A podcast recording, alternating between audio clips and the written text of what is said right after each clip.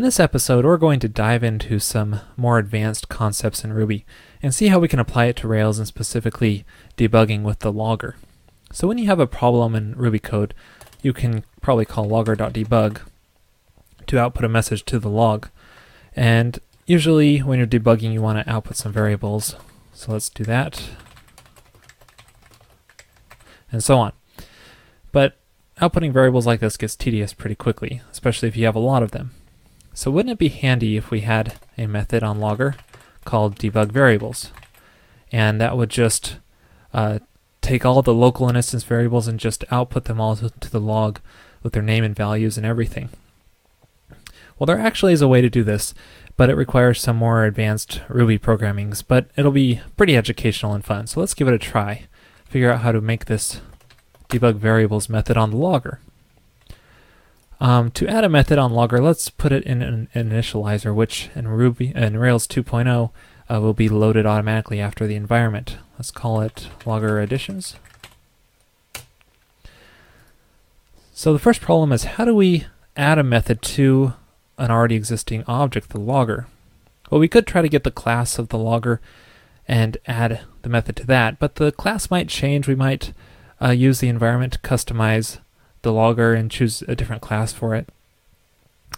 But instead, Ruby allows us to add methods directly to objects, and this is pretty handy in cases like this. So let's fetch our logger ob uh, object. I'm just going to call active record base logger uh, to fetch that. And so in Ruby, we can add methods directly onto objects by just specifying, let's say logger here, and then the name of the method we want to add. So debug variables. And then in here, we need to do the magic of fetching the instance and local variables and outputting them to the log. But that in itself is a big problem because this is in a completely different scope than we are back here. So how do we have access to the local variables within side of our logger? Well, Ruby has an excellent answer for that, and that is bindings. To show you that, I'm going to open up um, an IRB prompt here. So what uh, Ruby gives us is this call to binding, and we can call this anywhere we want. And what it does is basically take our current scope and wrap it all up into an object that we can use later on and evaluate code on. So another method we have here is eval, and that works hand in hand with binding because it allows us to uh, interpret code let's say local variables, um, it's another method call, and pass a binding to it, eval does. And what eval will do is take this string here, interpret it as Ruby code inside that binding environment. So it's basically like we ran that code directly in the current scope of where the binding was called. So what this will allow us to do is call um, basically access local variables outside of our current scope through the binding. So let's make a local variable here. And we can define a method. Um, just call it print foo. And it takes a binding. So normally inside this method we don't have access to foo. But to get access we can use the binding, call eval, um, just call foo, which will uh, take that uh, and take foo from binding. So interpret this code directly on binding, which is passed into this method. And that way, when we call print foo and pass our binding to this, it will output bar.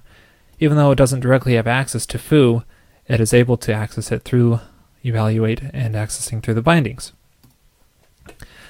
So to do this, to get this to work in our case, we need to basically pass our binding to this debug variables method. So we need to have it accept that. And that way, we can just call eval on here and, and access those local variables. So to do that, I'm just going to uh, fetch our variables through eval.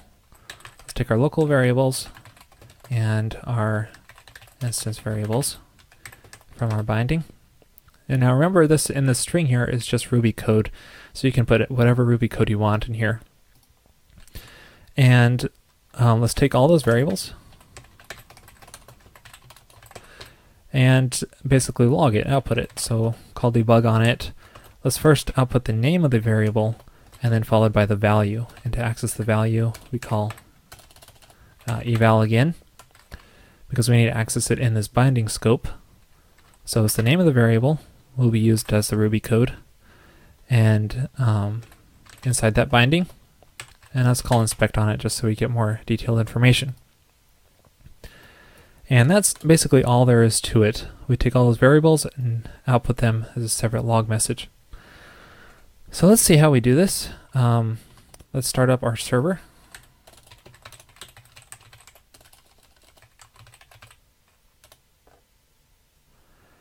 And let's just reload a page here which calls that method. Go back here. And now in our log, we have the messages outputting the the contents of the variables. so that allows us to easily debug the problem here and figure out how to solve it. Well, that's it for this episode. Have a great new year, and I'll see you next week. This episode is sponsored by Peepcode. Please visit peepcode.com and check out their latest screencasts on Ruby on Rails.